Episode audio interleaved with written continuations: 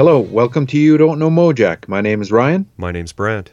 In this episode, we're discussing SST 83, the DC3 album, You're Only As Blind As Your Mind Can Be. We're uh, getting into DC3 again. I think it's fair to say, Brant, this is more of a, a Brant band than a Ryan band so far, but uh, always interested to get into the story behind a DC3 record. And we've got a special guest, Brant. You bet. Dez Cadena is on the podcast. Yeah, and it's a really great interview. Lots of cool tidbits, lots of information all over the place. As usual, it seems for us, a great guy. Yeah, it's uh, it's great to have Dez. I've been trying to track him down for well, pretty much since we started this thing. So he wasn't an easy guy to find, but we found him and he agreed to be on the podcast. So thanks to Dez for doing it. We're super pumped to have him. Yeah, no doubt. Um, I've only got one quick spiel before we get into it, Brent. If if it's cool for me to go first, lay it on me. All right, it's an unknown instructors report. Oh, I've got that new record by them called "Unwilling to Explain" that came out. Okay, and I have their first three records. Um, I can't I can't recall what order they go in. I think it might be the first one is "The Way Things Work." The second one is The Master's Voice. The third one is called Funland. And then there's this one, Unwilling to Explain. And I got to admit, I bought their first three because it's Watt and other people like obviously George Hurley, Joe Baiza. There's a whole bunch of stuff, uh, lots of guest artists on these ones. And the guy, Dan McGuire, on most or many of the vocals on the first three records, they didn't really blow my mind. This one, however, I'm really into, and I don't know if it's the J Mascis factor, but it doesn't hurt, or maybe it's just because I'm in the mood. But this is by far for me their best record, and I and I really like it too. It's really good. How much of it does he play on? Mascis? Yeah. Oh, well, I assume he's noodling over the like the entire album. Okay. I'm I'm just looking for. There's a ton of credits on it.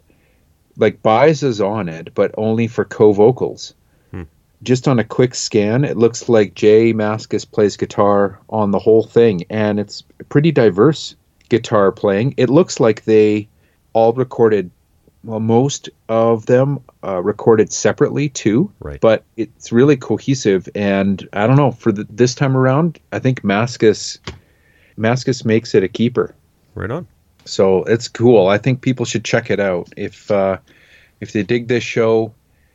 Um, a lot of the bands that we we talk like, you could really see this being in the vein of a lot of artists that we've uh, covered recently that we've been pretty excited about, like Saccharine Trust, of course, obviously Firehose, and uh, we'll be getting to Dinosaur Jr. But even like Paper Bag, for example, there's elements of that in this record. So yeah, check it out. All right, I kind of have. What do you got? I've got a similar recommend for people who like this podcast, and for you, Ryan. You might know, you well, you might know the first band. Perhaps you know both of these already, because it seems like stuff you would be into. If you're not, if, if you're if you're not aware of it already, then you're welcome. Preemptive, you're welcome. Yep. Love it. The first one is the new one by a band called the Purkinje Shift, called Threads. Do you know them? I do not. Okay, so they You're were. What's that? You're welcome. So they, Right? I, I don't know a ton about their history, but I believe they split up around 2000 and maybe reformed a few years ago.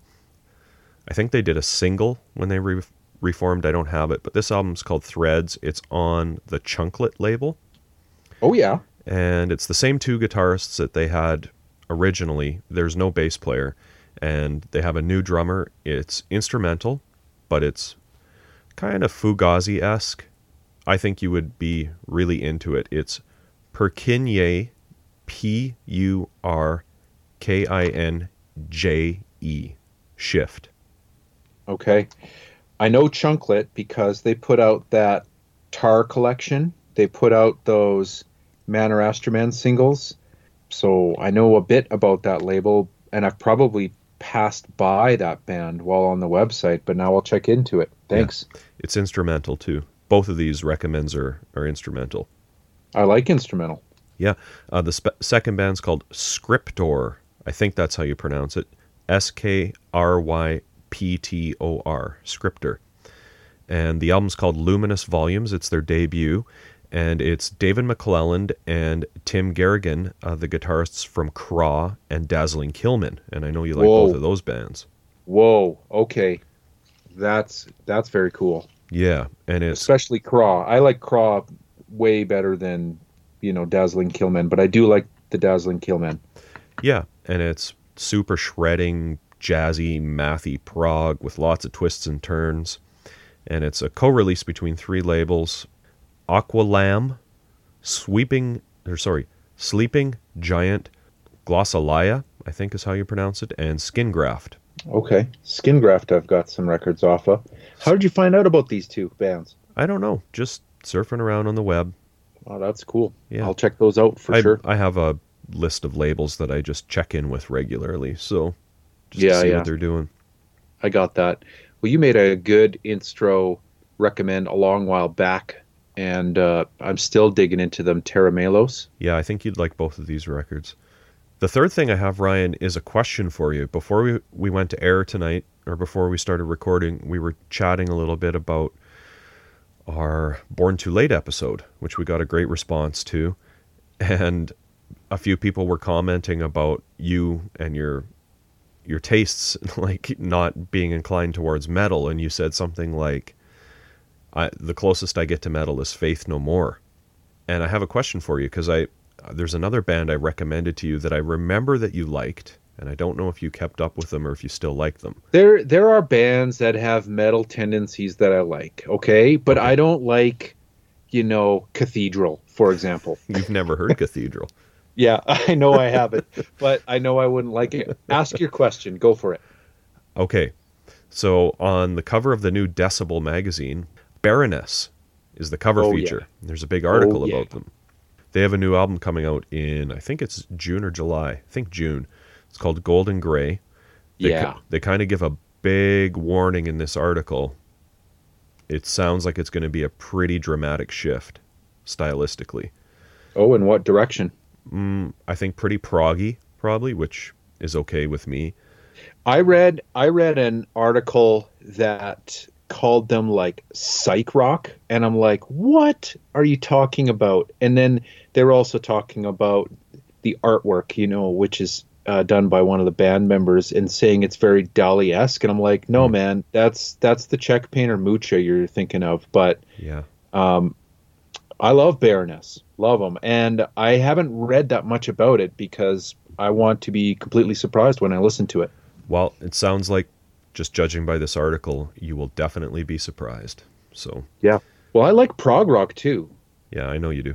Yeah, and I mean, I don't know. I what I what I don't like is, you know, I don't know. Vikings There- and and dragons. Well, look, there are a ton of different types of metal. There are a ton of different types of punk, right? There are there are types of metal that I can appreciate. There are types of metal where I just don't have any time for.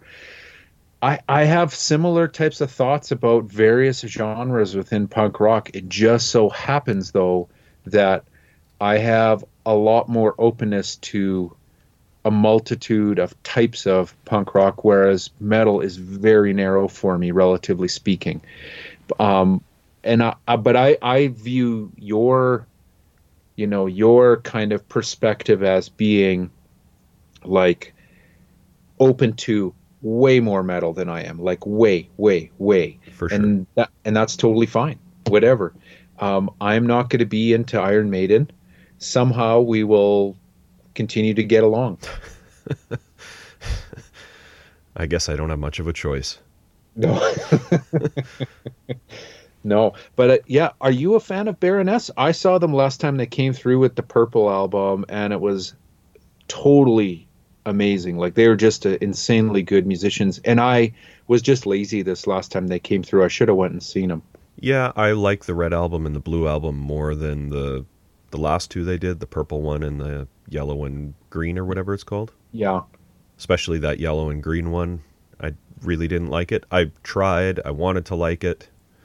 Was it too mainstream for you maybe? I guess so maybe. It just Yeah. wasn't what I wanted to hear from Baroness, I guess. Yeah. I like the red and blue and I even have their like the EPs Yeah. that came out before. Yeah. yeah, that are you know, they're not nearly as accessible as the last couple, that's for sure, but I like them all. Yeah. And you know what? I mean, you may not recall this, but way way back when, got to be 10 years ago, you're actually you recommended Baroness to me way back when. Yeah. I do remember that. Let's get into this record. So what do you think, Brent? Should we just throw it right to Dez to start? Yeah, let's do that. History Lesson, Part 1. Right on. We're joined on the podcast today by Dez Cadena. Dez, how are you doing today? I'm doing well. How's everybody out there? Oh, we're doing really good. Thanks. We're talking about uh, DC3 today. Uh, we're in particular, we're on the album "You're Only as Blind as Your Mind Can Be," but we can talk about anything you want. Dez, do you want to talk about maybe how DC3 got started? Well, yeah, sure. And it kind of goes it kind of goes back to me being in Black Flag because it's kind of like a musical progression here. When I joined Black Flag in 1980, as the singer, I really was uh, always a guitar player. And um, the opportunity to join Black Flag as the singer, I thought that I thought that would be first of all, they were my favorite band Right. and they were all friends of mine. So that's number one. Number two, I just thought, well, I should give it a go. I never, I never totally took singing seriously, even, even sometimes to this day. but I learned how to do that. Now, if I was able to sing and play guitar from the very beginning of when I played in Black Flag, the whole history of Black Flag and maybe even DC3 would have been totally different because I would have been able to play guitar again, and that was an idea, but I didn't know how to do that. You like I- you, I you might have know- stayed in Black Flag longer. You mean? Maybe, Yeah. or I might, I still might have made a decision to like have my own band. But what may have been different was there might not have been a five-piece Black Flag. Whether it was, you know, of course, it ended up being Henry, but we, we tried other singers too before Henry, and uh, but that was the whole idea. I mean, after a year of singing with Black Flag in '81, they knew I was unhappy and I was losing my voice a lot. And that's not the reason why I was unhappy. I was just unhappy because I wasn't playing guitar. I love to play guitar. Yeah. So they said to me, let's find a singer and then we'll buy you an amp and a guitar. There was never any consideration given to you singing and playing guitar like you did in DC3. Well, yeah, at the very beginning, but I didn't know how to do it, especially at that as intense and breakneck speed Black Flag's music was. I mean, to actually learn how to do that when you've never done it before, Yeah. and then playing clocked in or depression, you'd really have to, you know. I mean, so I, I just sang. I mean, uh, but I was unhappy, and the band knew it. After about a year, they said, "We'll buy you. We don't want you to leave the band." I wasn't threatening to leave the band. I didn't want to at the time. They they said, "We'll buy you an amp and a guitar, and we're going to try out singers. But in the meantime, we're still going to go on tour, and you're going to sing until we find somebody." And that's basically what happened with Black Flag. Right. But after a year and a half of me playing guitar, I was getting better. And, and uh, what I mean by that is, I, I was getting better at playing with Black Flag, but I was getting better at playing all the stuff that I learned when it, I started to learn it when I was a kid, all that 70s rock, Right. uh, Mountain, Cream, well, that's the 60s, but, you know, anything from the Yardbirds to the Small Faces to Humble Pie to Hawkwind and Black Sabbath and Led Zeppelin, just, you know, all that stuff. So I started getting better at the guitar. I felt like I was, you know, we had Greg Ginn on guitar at Black Flag, so I felt like my hands were like, and appropriately handcuffed. Right, like Greg's like- Greg's the lead guitarist. There's no doubt about that, right? Yeah, and he's original and his style, and you know, and I I was a little bit more con- growing up with like blues rock Right. and stuff. Now, And I now, did you started- get back into that stuff, or were you all you just all? I mean, a lot of people that got into punk rock or whatever dropped all that stuff and then came back to it again later. I, I assume you you just stuck with all of that stuff throughout your. Oh, no, we used to go on tour with Black Flag, and I would, you know, before a gig, I would be playing on a little cassette player like ZZ Top's Right. first record, and we'd- all be like, but you know, everybody in Black we would listen to anything from the Stooges to Black Sabbath to ZZ Top to anything, Right. you know, uh, anything we wanted. It seems like if we did listen to punk rock, it was more like early punk rock, either from LA or London or New York, like pre 1980. But we really kind of listened to like, I mean, Greg Ginn listened to Mahavishnu Orchestra and King Crimson, you know, and I I did too, you know, but uh, you know, and I was always a big Frank Zappa fan. So there, there's a whole bunch of influences right there.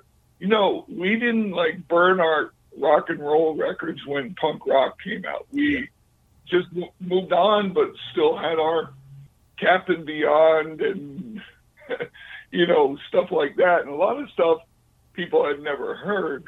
And that's kind of the premise of DC3. Right.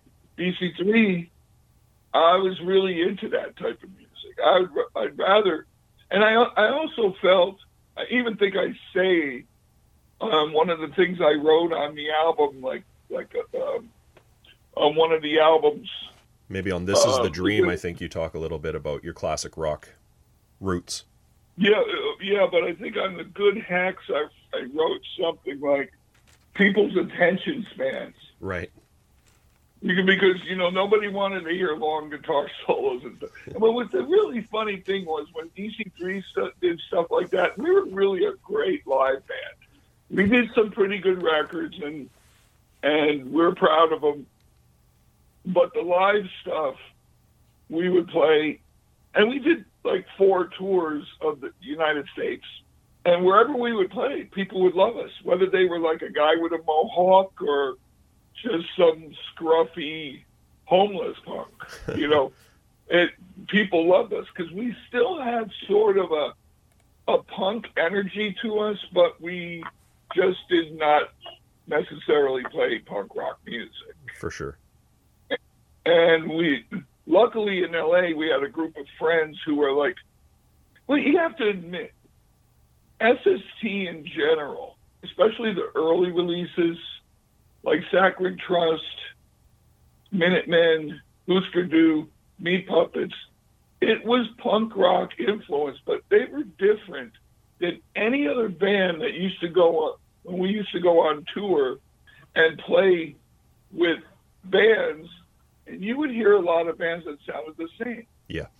Oh, You know, I mean, uh, this- Greg Ginn is on record as saying like he didn't even consider Black Flag a punk band. Yeah, I guess so. I mean, and then we're by then we were already kind of lumped into this thing called hardcore. Right. I know Darby Crash as the first per- person to ever coin that phrase on the radio with Rodney Bingenheimer's uh, Sunday night radio show Right. because he asked them what, what type because they go, "Oh, we're not punk," and then Rodney goes, "Then what are you?" And he goes, "We're hardcore." And the only reason why I use that term is they used to practice underneath a porno pussycat theater where they showed hardcore porn. okay. So that's and he's like the first person to coin that. People took the name and ran away. The same thing with the term punk rock. There was no term punk rock, but there was a punk magazine, and people kind of took that term and ran away with that. You know, so they labeled something, and I always had the opinion of I didn't like labels. I always thought that if I owned a record store everything would be in alphabetical order from ABBA to Vivaldi. You know, everything, you know, it, it, and there would be no labels. If you want to go find the damned, just go to the D's and find the damned, and they would be right next to Deep Purple or DC3. Right. You know, so uh, we didn't like labels. We didn't like to be labeled. We just liked to be called Black Flag, and that was it. And we were the Black Flag music was quite different than most most of the punk rock that was coming out.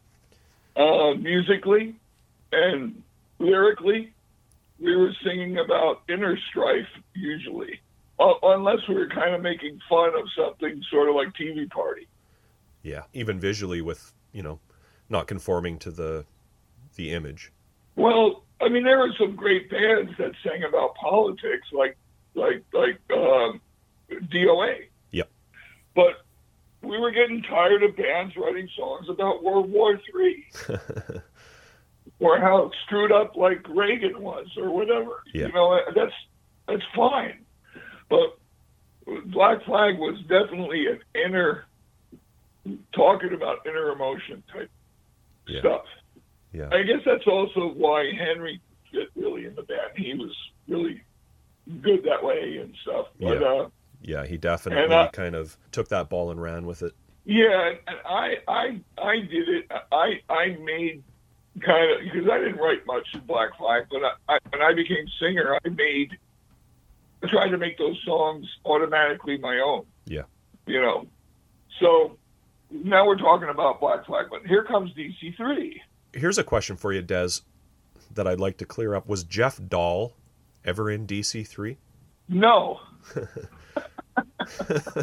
That's what he told me too, but it, but Wikipedia says he was.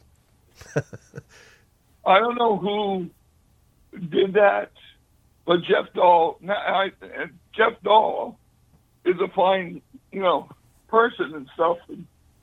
But no, the original DC3 was actually uh, for a couple of rehearsals was Kurt Markham, me, and Kira, and we practiced in Long Beach where Black Flag played, where Bill and Greg.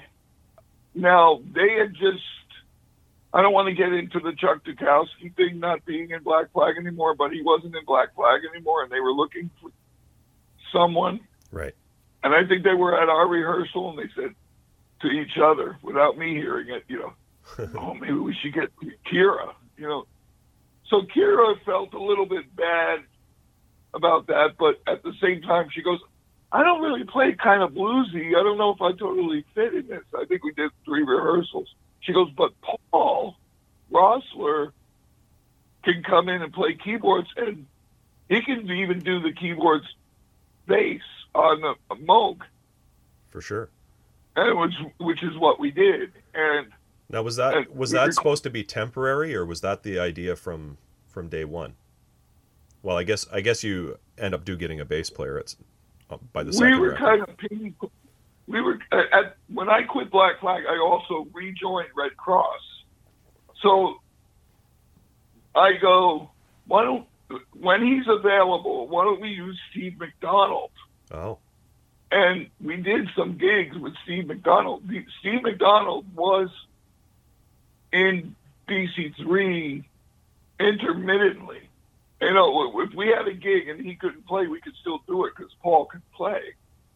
And that's part of one of the things. I think the first album is really good, but there is something missing, and that's an actual bass. I mean, he does really good on the bass keyboard. Paul's a genius because he he came to rehearsal with all these keyboards, and he goes, "I just want to be the Jimi Hendrix of keyboards." And I go, "You're you're first of all, I already knew his history. Yeah. I knew about Twisted Roots. I knew about the Screamers, and I knew about his sister and him. And I said, "Well, if you say something like that, first of all, you're in the band." yeah. But but I already knew how Paul played. Paul is a pretty out there musician, very creative, writes some really beautiful stuff on his own and and but he really kind of took to the idea of being in DC3 and the idea of DC3. Well, I think he So has we he shares your your love of classic rock too. I I think he I remember him telling me he was a prog rock dude. Right, and there's some of that I like. Yep. But you know, he was, you know, we, we all like different things. You know, we all liked T Rex and David Bowie and Brian Eno and and like I said, Mahavishnu and King Crimson. Just you know, all this stuff. Yep. You know, and and then some more uh, hard rock bluesier stuff. Like I said, ZZ Top, Mountain. I don't know if he ever listened to a lot of that stuff. He was probably listening to more prog Yeah. things. So then, then we we recorded that "This Is the Dream," and I think we recorded that. Our first sessions were sometime like in June '84, and then like for some reason we didn't record any more until later '84, January '85, and that, then that record came out in '85 Right. and it was uh it's pretty good you know it's like i said with every album i would wish you always wish that you could spend more time and add stuff i always wondered if i added bass to that first dc3 record either had somebody else do it or, or i did it like overdub it Yeah. how that would sound and i always wish that i had more time to mix and work with sounds. See, all of a sudden you're dealing with a music that is different than punk rock. I mean, it was easier to record a record of punk rock in a night or two. You know, like 10 songs. You got a guitar sound once, and that was it. Yeah, you're not as With concerned with overdubs or backing vocals, these these kinds of things probably. I mean, you did little overdubs here and there, maybe double the guitar. Yeah. Uh, maybe do some a group uh, sing along on you know punk rock, uh, where the whole group doesn't matter if you're all in key or not. Right. Rise above or something like that. Yeah, but like DC3 was, was a little bit more like a 70s band. I could have spent the money, if we had it, on more studio time trying to perfect each album. For instance, we're supposed to talk about We're Only As Blind As Your Mind Can Be. Well, just listening to it on the little, I, I don't have a copy, Hmm. but just listening to it on my telephone today, Right. yeah, I had a pretty good Strat sound there, but I wish I had a Les. I w- wish I added a Les Paul here and there, or done. You know, there's always something that you feel like you could have done better, or if you had the time. But like anything else, like for instance, the DC3 records, SST put up.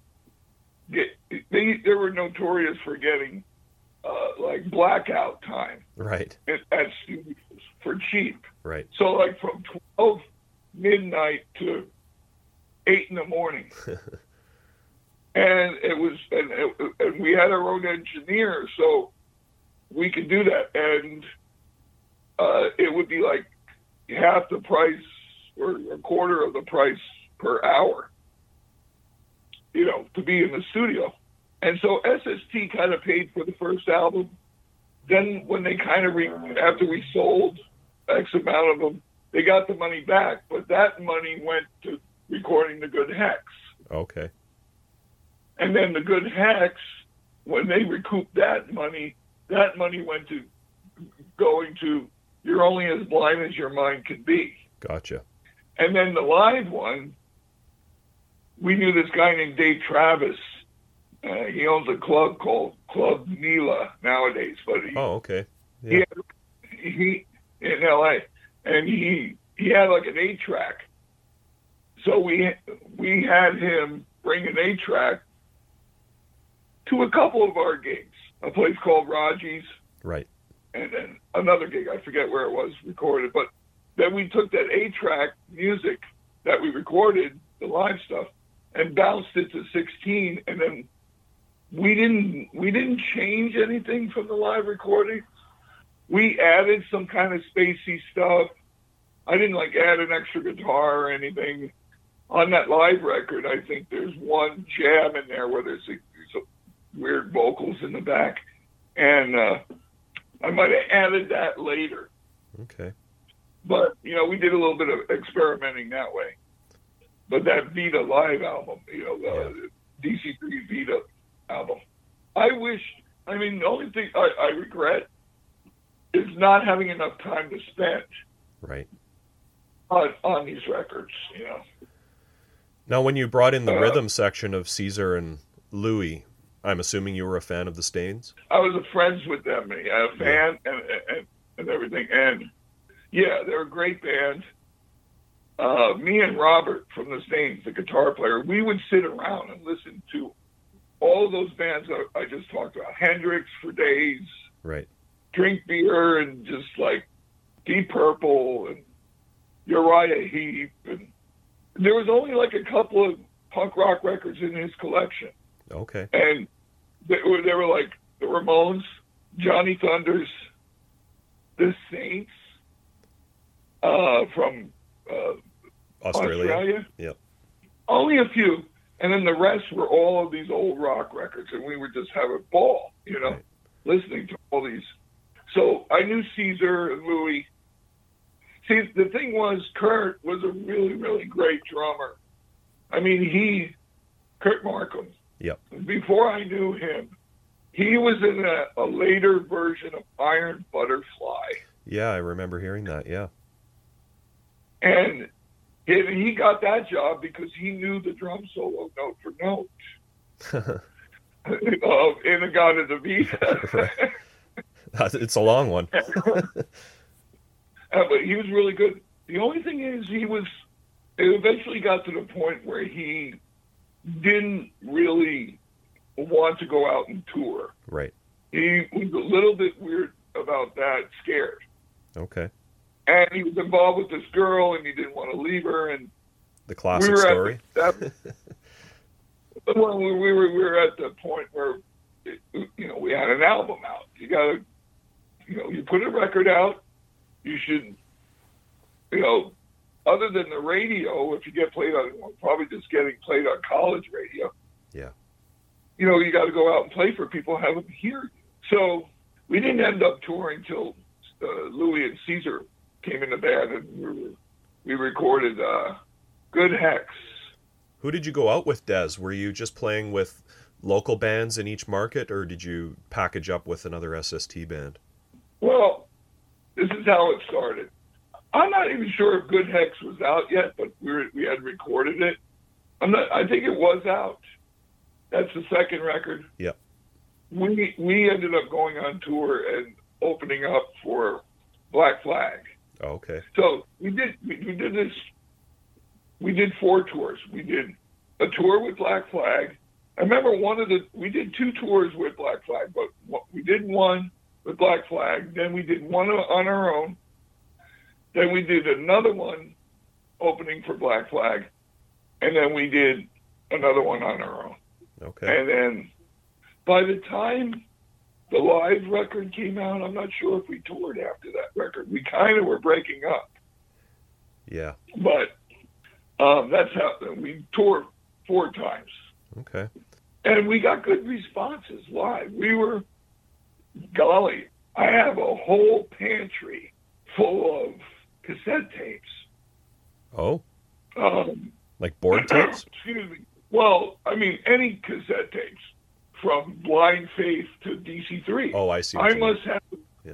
I must have at least ten DC3 tapes. Hmm. Um, cassettes off the board. Right. They are really. They're usually top heavy with vocals. Okay. I don't know if they're worth putting out. I just have them, and every once in a while I'll, I'll play one of them. Um, but they're usually top heavy with vocals, and they're usually top heavy with drums. Okay. Yeah. But, but I have at least maybe I have more. I don't know, but I have a Oh. bunch of, from 1985. Oh, wow. Well, there'd be a lot of people, I'm sure, that would want to hear those. Well, maybe someday uh, I could EQ them or something, make them sound a little bit better. Yeah. But there's a lot of them. I would have to go through hours Wow. tapes. You know? Yeah. So for this album, Dez, You're Only as Blind, it seems like you're going in in a lot of different directions musically. There's um you know, you've got some horns on a few tracks. Baby You Know is like a almost sounds like Gone or something like that, a little bit of a jazz vibe to it. There's a track Sweet Buttercup that almost sounds like a southern rock song. You've got Talking to the Mirror, which is like slow blues. I'll Never Kill Myself, which has got to me like a bit of a 60s vibe. Were you just writing what you were writing or were you trying to to make a like a more eclectic album?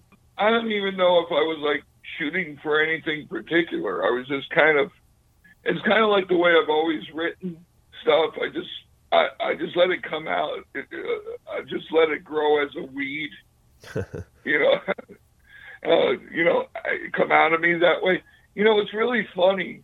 A lot of times I will listen to a song and I'll go, God, I really want to write a song that cool. I think every I think every musician does that. I sit down with that song in mind, Right. and nine times out of ten, it's not like that song. Right. It might be cool, but it's not like that song, and which is good because I don't want people to go, well, you know, you, you're that sounds just like Mississippi Queen. Right. Right. You don't want people to say that, but you want to. Your initial thing is like, God, I wish I wrote that. you know. yep. Yeah, and, and everybody goes through that. I think Yeah. you're right. Well, either that or a lot of musicians, I don't think, allow themselves to listen to anything else because they don't want to be influenced by anything external. You know. Yeah, but I think what ends up happening usually is whatever that musician is, whoever the person is, his personality or whatever comes out. Yeah, for sure. Mississippi Queen could be a big influence, you know, uh, uh, but you know, then uh, I I write something and people will go, "Oh, did you ever listen to a lot of Marshall Tucker?" Right. And I go, I'll go, no, no.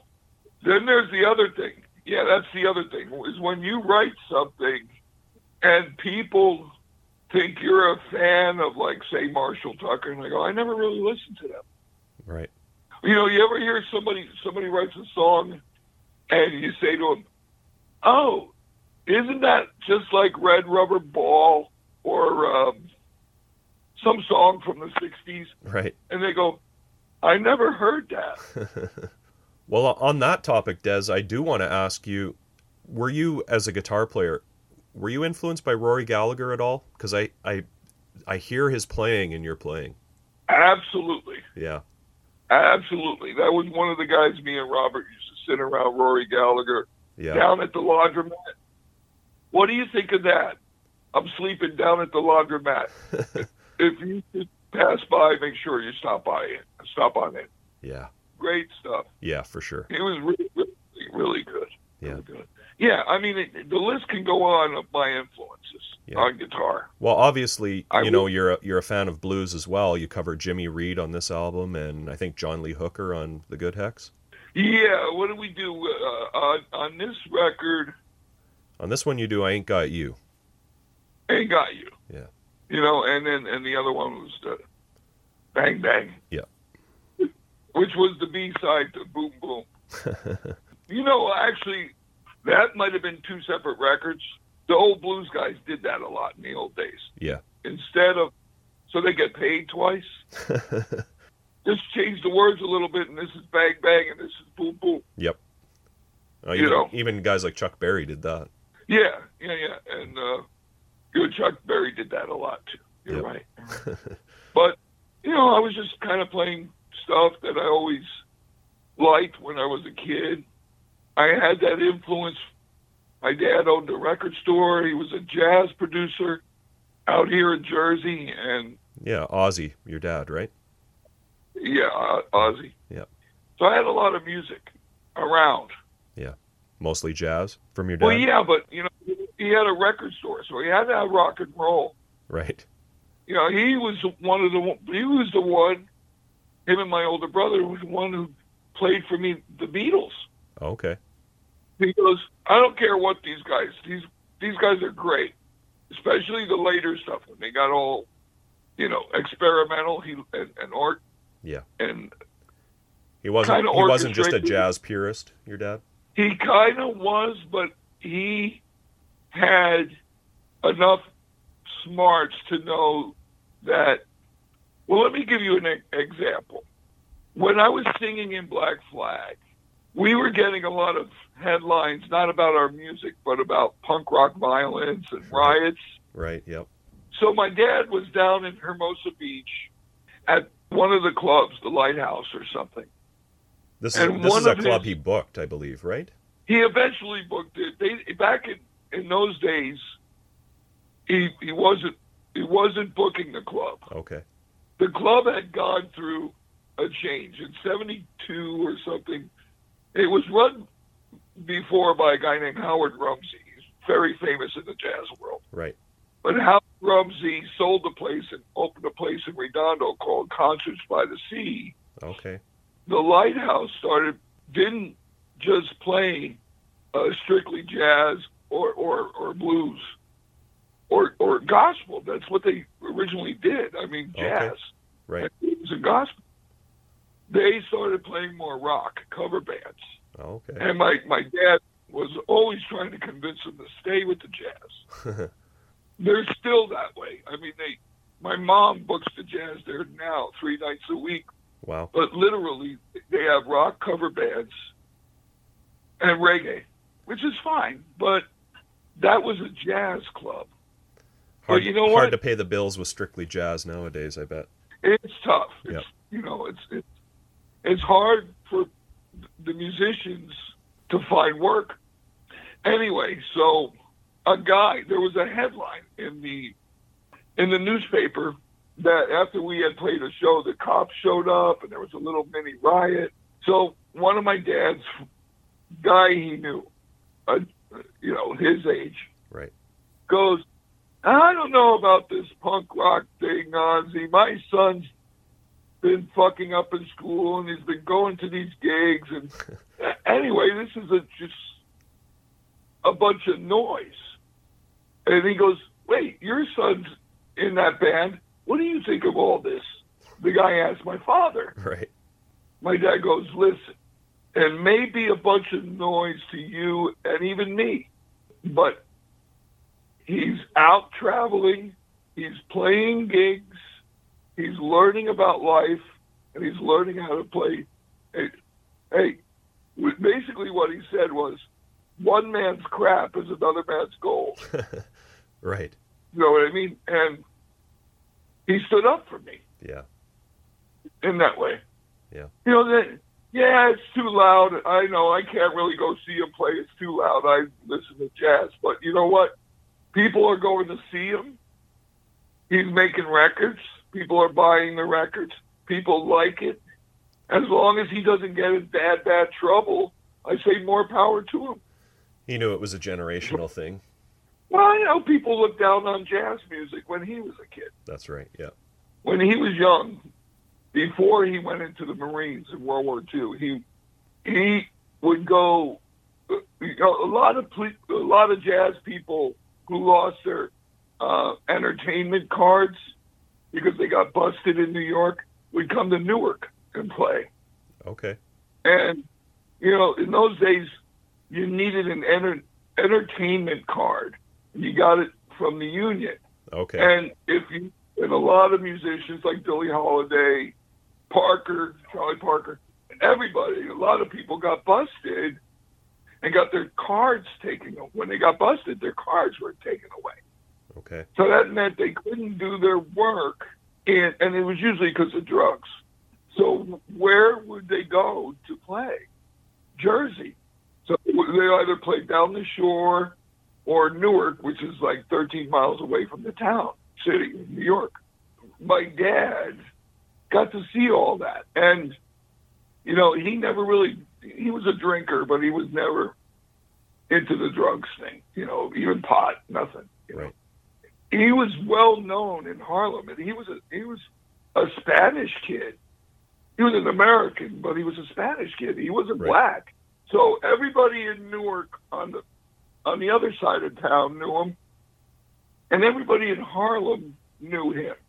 He would get mu- musicians together when they wanted to throw a dance up in Harlem. He would be the only white guy there. They used to call him Newark, and they used to walk him to the train so nobody fucked with him. right. One good story is in the mid 50s, he got a call from Dionne Warwick's mother, and they lived in East Orange, which is like one of our neighboring towns, Okay. East Orange, New Jersey. And Dionne, she was maybe 14, and she asked my father, Ozzy, will you escort my daughter to Harlem because they want her because she was making a reputation already at the age of 12 Oh wow. being a gospel gospel singer. And my dad goes, "Yeah, okay." And here's the reason: one, she was underage. Two, she wanted they wanted her to perform at a club that was all it was a woman's club. Oh okay. Do you know what I'm talking about? I think so. Yeah, it was. I mean, do I have to be frank and say it was a, a in Harlem an all black ladies club, ladies only. Right. You know, and the mother, first of all, she wanted her daughter to get back home safe, so she called my dad to bring her. She did the gig. He brought her home. So you know, people trusted my dad, and the only reason why they trusted him is because he trusted them and he showed them that there was no racial thing, and it, it's what music was what brought him respect. Right. So I don't know why I had to tell you that story, but Oh, it's a great it's a great story. I don't know what that has to do with DC3. I guess it does have to do something with DC3. On this album, Dez, just to shift gears, I'm not sure if this is something that you're super interested in talking about, but I'm curious. Like this, this album seems like a bit of a breakup record. Is that something you're you're okay with talking about? Yeah, but I don't want to mention names. It was, and it was uh, a close friend of all of ours, and um, she was actually the first girl I ever lived with. Not really my first girlfriend, but uh, yeah, uh, I took it pretty seriously, Yeah. as we all would. What are you doing now musically, Dez? You, I know you mentioned Cafe NELA. I I saw. I think I saw you played some gigs there recently. That was something I did a gig one off with some friends of mine. Okay. Um, I was out in California for a month, and I did a gig with Rob Holzman, Right. and I did a gig with my friend Steve Lynn, who plays guitar. I did a gig with uh, my other friend Bill Bowman, who was in Vita, Right. Yep. and my other friend Jim Mellon, uh, who uh, plays harmonica and sings. Okay. I threw something together just for fun. I was out there for a month. Right on. We called it Dondo, like Redondo. Right. But I have been doing a band, Mr. Stratosphere, Okay. Yeah. as of, as of last year, but I, I haven't been doing that. I'm going through a life thing where I might move back to California because of my mom. Oh, I see. Well, she's 93, Oh, wow. and she's out there with my sister, and they're alone. Yeah. Well, I mean, they're together, but I'm, I may relocate indefinitely.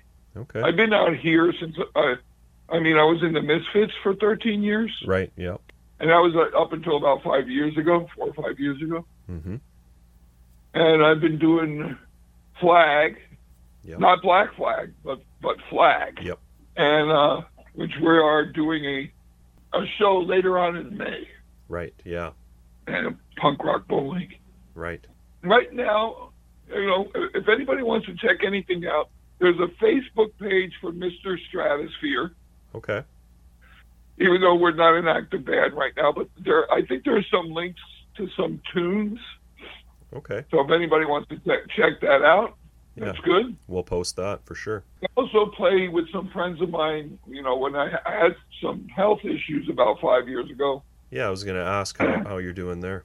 Well, when I get colds, it gets really irritated, but I'm pretty much 100% cancer free. That's good to hear. It was on my vocal cord. Right. You know, I don't like to tell people what to do, but look, if you smoke, try to quit. That's all I'm going to say. Yeah. I'm not ordering. I'm not ordering you to. I'm just saying. You know. But uh, I play with this band called Jon. That's J O N Caspi. C A S P I. Right.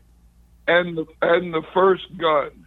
In- In a roundabout way, I started playing with these guys when when I was recovering, and they were they were kind of there for me during that period of time, and they were all really good guys.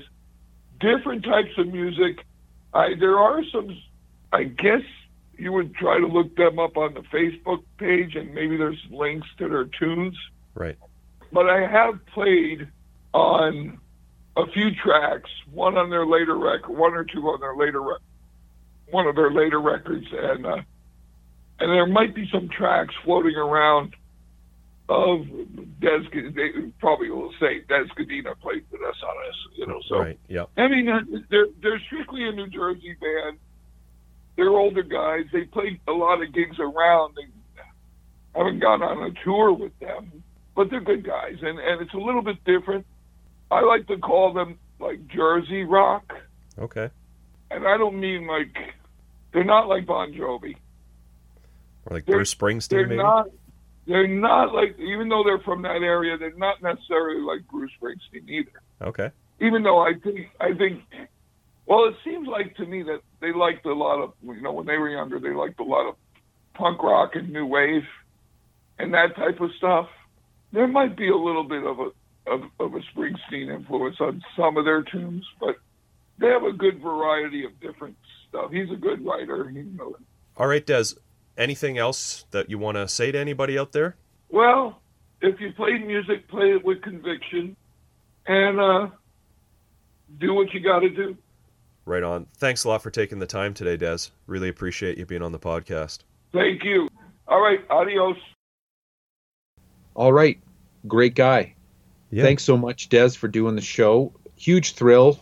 Um, lots of cool tidbits. And I got to say, from my perspective, I especially liked, you know, the anecdotes about Ozzy in particular. For, you know, as much as we're talking about DC3, I really liked hearing about that stuff too. Yeah, for sure. You could tell he's proud of his dad. So that Yeah. was cool. For sure. My favorite parts were um, while I liked that I got a double confirmation that Jeff Dahl was not in DC3. that was really important to me. Yeah. Well, Uh, he seems to have been in every band. Yeah.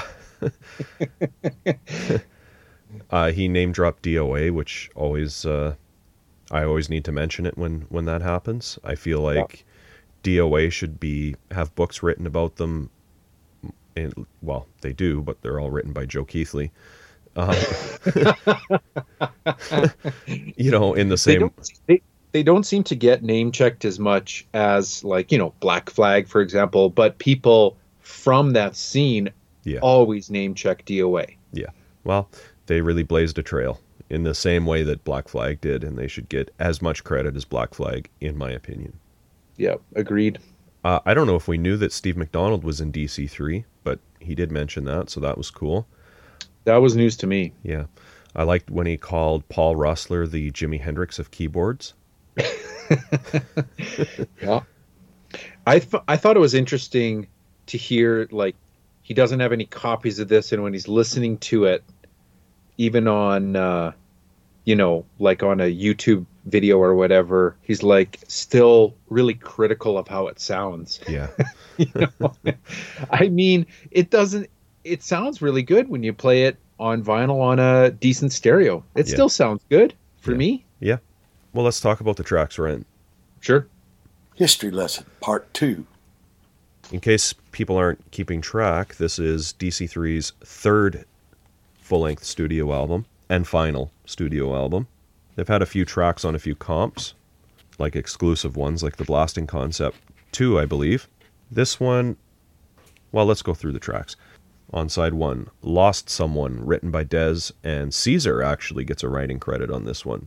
I mean, you heard me mention it in the interview, and we'll discuss it again when we get to the liner notes, but this is, I described it as, I believe, as a breakup record, and, and it definitely is. This one, Lost Someone, kind of sets the tone for that, I would say.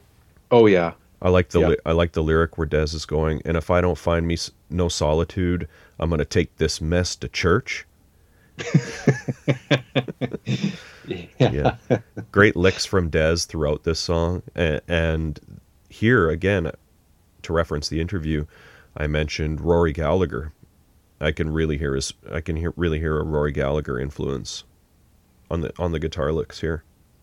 Yeah, and you know, if you want to point out another difference between Brant and I, one is I always get Rory Gallagher mixed up with Leon Russell, whereas Brant, Brant owns the entire catalog of both of those artists, and I've never re- and I've never really heard them. Oh, you got to get you got to get into some Rory, man. You can do without Leon Russell, but Rory Gallagher is essential. Oh, okay. Uh, so that's the first track. The second track, "Party for One," is is a Paul Roessler track, which means he also sings it. I just think it's an amazing song. Uh, I love all of Paul's DC3 tracks. I really can't wait to get to his solo album and the Pat Smear record that I, that I know he worked on. This one's really awesome how it goes from guitar solo into the keyboard solo. I really like that. And it's just a really good song that also suits kind of the album's theme. It's very catchy. Like it's one of the ones where I was like, you know, you kind of catch yourself getting into it, and you're like, wait a second, I didn't think I was a DC3 fan, and you're like, but this is a deadly song. Yeah, it's super catchy. Track three is the title track, You're Only As Blind As Your Mind Can Be, uh, written by Dez, Paul, and Louis, which makes me think they probably wrote this one like during a jam session, maybe. Uh, it's an instrumental. It's a little long for an intro. It's like four, over four minutes long, but there's some interesting twists and turns. Uh, we get some whammy bar action from Dez. Paul's rocking like the mod wheel on his keyboard for his solo, Oh yeah, which is like the keyboard's whammy bar. whammy bar. Yeah. So that's pretty cool. Kind of makes it stand out a little bit. Uh, track four, I'll Never Kill Myself Over You, written by Paul and Dez. Paul's on vocals again. Starts out a bit hokey with kind of a like a country twang, but then it goes into a like a bit of a 60s vibe and it has some harmonica in it that's really cool. I'm assuming that's Dez. Let me just check the liner notes here. No, actually it's Paul doing blues harp. No, sorry, it is Dez. Paul's doing it in, later on I Ain't Got You. Yeah, they both play blues harp. What's the difference between blues harp and non-blues harp? Well, blues harp, you bend the notes, man. Oh, I think, is that like when you're honking on the bobo? yeah, might be. I don't know. I think like a country What, harmonica. What kind, is, what kind of harp is Blues Traveler? Those are like chroma. Shitty.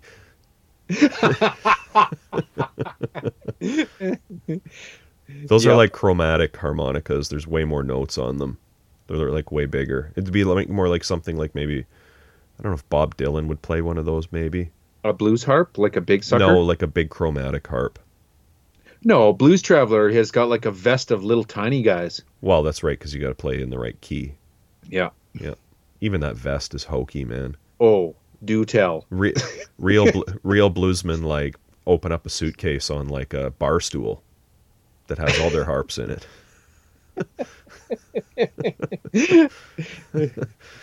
and they Yeah. so- they soak them in like a glass of whiskey, man. Yeah, I Yeah. guess, hey. Yeah. to get all the blood out. That's right. Thanks for the blues harp lesson. There you go. Track five, I Ain't Got You, uh, written by Calvin Carter, who's like an American producer. This was his best known song, but it was made famous by Jimmy Reed from his 1960 album Found Love. But Dez could have learned it from any number of albums from his record collection. I'm sure it was done by many, many bands, including the Yardbirds, the Animals, BOC, a band I know Dez really liked, uh, Molly Hatchet, a band I really like, that I bet you don't. Um,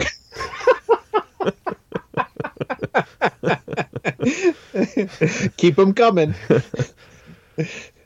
This one, I don't know. It just reminds me of being in a shitty blues bar from I'm sure you know which one I'm referencing and uh Oh, just we've like sat we've sat in our share of them together. That's for sure. yeah, this is just like a song that you would hear on any Saturday afternoon jam in a blues bar and I just can't get into it.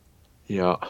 If I'm going to listen to some blues, I want something like some Mississippi Delta blues, not some like Chicago barroom blues, which is what I think this is. I'm far from a blues historian, but not really my cup of tea. Yeah. I like some Texas blues like Freddie King. Yeah. He's got some good surf albums too. Yeah. Or, Or like, instro, at, at least one instro album. what about Stevie Ray Vaughan? Uh, I don't like that crap. See, I do, but Blues Jams ruined it for me because all those dudes playing strats with that sound, that Stevie Ray Vaughan sound. Yeah, well, that's what it did. That's what did it for me too, though. Yeah. Okay, flip it over to side two, and we've got Sweet Buttercup, written by Dez. This is the one I think I mentioned in the interview. To me, sounds has a bit of a southern rock vibe. Speaking of Molly Hatchet, this is like a, more of a Skynyrd style, like the harmonies on the guitar. I don't know if it's two guitars overdubbed or if it's I can't tell if it's that or if it's Dez and Paul harmonizing, but it's cool. Track two, Talking to the Mirror, written by Dez. All the songs on side two are solely credited to Dez. Talking to the Mirror is the one that has the Diggy Roots horn section. That's what they're called on the album credits. And this one's like a slow blues, like it's almost seven minutes long. You've got Paul doing like the barrel house honky tonk piano. Not really my thing. Hmm. Track three, Baby You Know Where I Live, written by Dez.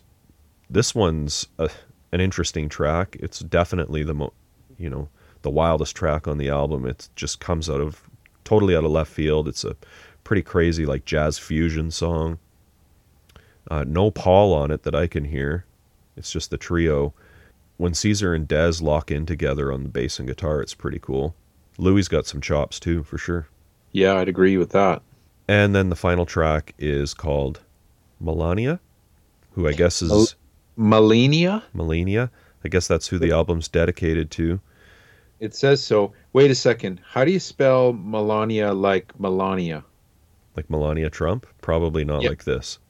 Uh, yeah, so she's M E L A N I A, whereas this is M A. So this is probably Melania. Yeah, probably.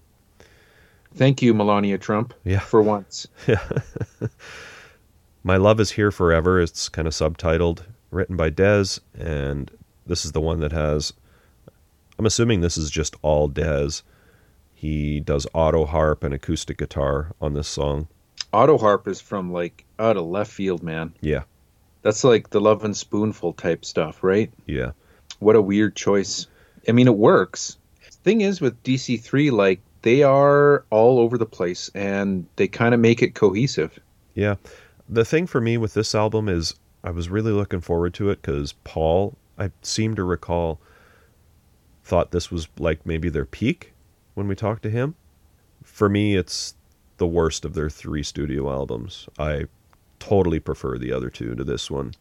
Yeah, me too. That's what struck me when I listened to it. I was like, okay, um, it's it's kind of like Swa or maybe even Vitus, where like, you know I'm hoping it's a slow burn, and they finally they finally sink their hooks into me, you know. Whereas when I listened to this one, I was like, no, man, I like the other DC three albums better than this one. Yeah, yeah, they're like it was better. it was obvious right off the bat. Yeah. This one did come out in 18, 1986, the same year as The Good Hex. So, and I, I seem to recall Paul saying The Good Hex was a bit rushed, and this one was kind of the one they took their time on. But I, to me, it seems the other way around. The Good Hex has way better songs, in my opinion. Yeah, maybe it's a function of you know the ambition, like the concept album. Maybe. kind of overtaking the the spontaneity and the rawness of the previous albums. That could be. Let's talk about the artwork. Yeah, I really like this cover artwork though. Yeah, the cover, the the artwork's way better on this one. The photos are deadly. Yeah, they are. I mean, just check out their outfits to begin with. I love Dez's glasses. Yep. They look they look just like solid, stone cold. He kind of looks like Harry Potter or something. Maybe. Yeah. I, I take it it's Paul Roessler in the far back with like the dreads, I guess. Yeah, that's Paul. Yeah. And then standing next to him with the mustache. I don't know who that is, but that is one of the best poses of all time. Yep. Kind of looks like my uncle. Yeah. and then and then next to him as well in the double double breasted suit, also a deadly pose. Yep. It's funny, like the simplicity of having one shot of them on the front and then kind of a cash shot on the back. Yeah. It almost always works in an album cover like sure. this. Yeah. And it totally works here.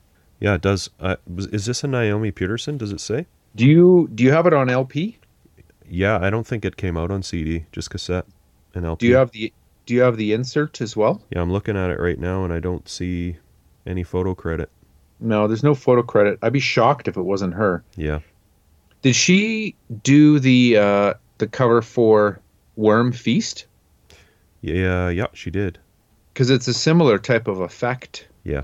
Here, so I got to think it's Naomi. Yeah. And then there's a photo of, well, it looks like um, it's Dez. It's Dez playing a Strat.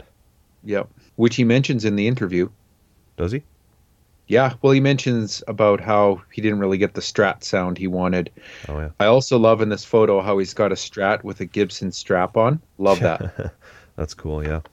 yeah. What about the epic dedication there on the inner on the uh the insert? Lay it on us, Ryan, for people who don't have it. He says, You gotta understand, I ain't no saint. Nobody is. But I always have tried to have understanding for the people around me. Recently, I've learned that I could be vulnerable to such emotions as anger, frustration, and even violence. Ultimately, I ended up hurting someone who was very close to me. This album is about life without that person. Time heals all wounds, and patience is a virtue. I used to preach this, but now I'm really learning about these words of wisdom. Real love for someone is a wonderful experience. It usually only happens once, or if you're really lucky, twice in your lifetime. Do not take it for granted. If you do, you not only hurt the person, but you hurt yourself. Music is emotion, many kinds of emotion. For me, music is love. Luckily, I can combine my love for music and for a person and come up with something to relay to you people. Do yourself a favor, free your minds and your hearts, because you are only as blind as your mind can be. And then he goes into some thank yous. On that note, DC3 would like to thank wholeheartedly Robert Riggs, Robert Becerra, Sal, Davo, Frank Fast, Regina, Rick Van Santen, KC, Sis, Gidget, Chuck, Cretan, Wes, the city of Lawndale, Helen Roessler, Kira, and all my friends who were there to listen when I needed them. All happiness to everyone, always. Dez Cadena. And then it says, This album is dedicated to Melania. I will wait forever. Dude was going through some pain. Yeah. You know what it says on the back here? I just saw photos by Don Lewis Where? under the production credits. Oh, yeah, there you go. Yeah. No way. Recorded at Tempo Studio. I th- seem to recall that's where. Wasn't that where World Broken was recorded? Glenn all up. I know we've seen Glenn before. Yep. I think the record sounds good. I can understand being critical of it. Yeah. You know, looking back on it, being one of the uh, one of the musicians on it, but and you're always your worst critic. I think it's I think it holds up for what it is and the time it was recorded in. My copy also has two catalogs in it. Whoa. It's got the this one, Here to Blast Your Concept, which is one of my favorite ones. We've got all these great Michael Whitaker write-ups. Right. And then I've got this other one, Compact Discorama. You've seen this one before. On the back, Yep. it's got SST posters dripping from your walls. yeah. And it's got In the Larval Stage. Got Opal. Most of these titles are to be announced. Swa, Das Damen, Sonic Youth, Meat Puppets, all TBA. Hmm. That might be a later pressing of that record to have a catalog like that in it. Maybe. It's got DC3, You're Only as Blind as Your Mind Can Be on it, so Yeah. on coming soon. Maybe not. I don't think they probably repressed this one, man. No, I doubt it. It probably didn't take off like hotcakes. You can get a pretty gnarly DC3 sticker on the That you inside. could of- order? yeah, and a shirt, same same image. Ah, Yeah, the description says the four dudes from DC3 are smiling down at you. It's a pretty cool shirt. I've never seen it before. yeah, they had some wicked merch. It's, you know, if only you could go back and get some of that stuff. Yeah, there's an SST shirt in here that has like every band logo on the front and back. Just the logos. Like everyone, even October Faction. Wow. You can get one that's just got the fire hose logo on it. That's all that's on it. You can get a Minutemen one that's called the Ro- the Roar of the Masses Could Be Farts. You never see any of these shirts. The only ones you ever see are like you see the painted Willie one lots in pictures of the 86 tour and most of these Black Flag ones, but a lot of these you never see. Is there any uh, dead wax, Brent? Let me have a look. Oh, looks like there is. Nice. Lay it on me. Side A says, Forever Love Never Forgotten. And side B says, Demi Corazon. Corazon is heart, I know that. What are you doing? Getting out your shaving kit? no, sorry. Sorry. what about uh, ballot result, Brent? This one's all you, man. Ballot result. Well, again, I'll ask you, like I did last week, what's y- what would your pick be? Only because it was so catchy, it would have to be Party for One for me. Yeah, you know, I wanted to go with a Dez track since we had Dez on, and I could have gone with Lost Someone, but I just think Party for One is a cooler track. It's it's the standout, right? Yeah. Without question. Yeah. What's next week, Ryan? Next week is SST 84, Saccharine Trust, the Sacramental Element, which is um, a cassette compilation, kind of like the Minutemen My First Bells. So we will have went through most, if not all of it before, but I'm really looking forward to listening to it because I really enjoyed all the Saccharine Trust we've been through before. Yeah, and we have a special guest. Do tell. Jack Brewer's on the podcast next week. Nice. Yeah. And hey, thanks to Dez Cadena for being our guest this week. It was great chatting with Dez. Yeah, absolutely. We really appreciate it. Hey everyone, thanks for listening. You can find us on Facebook, Instagram, Twitter, Tumblr, all at Mojack Pod. We post all kinds of info and tons of pictures of the bands and albums we discuss on the show. Our blog is mojackpod.com. Please check it out for some exclusive content.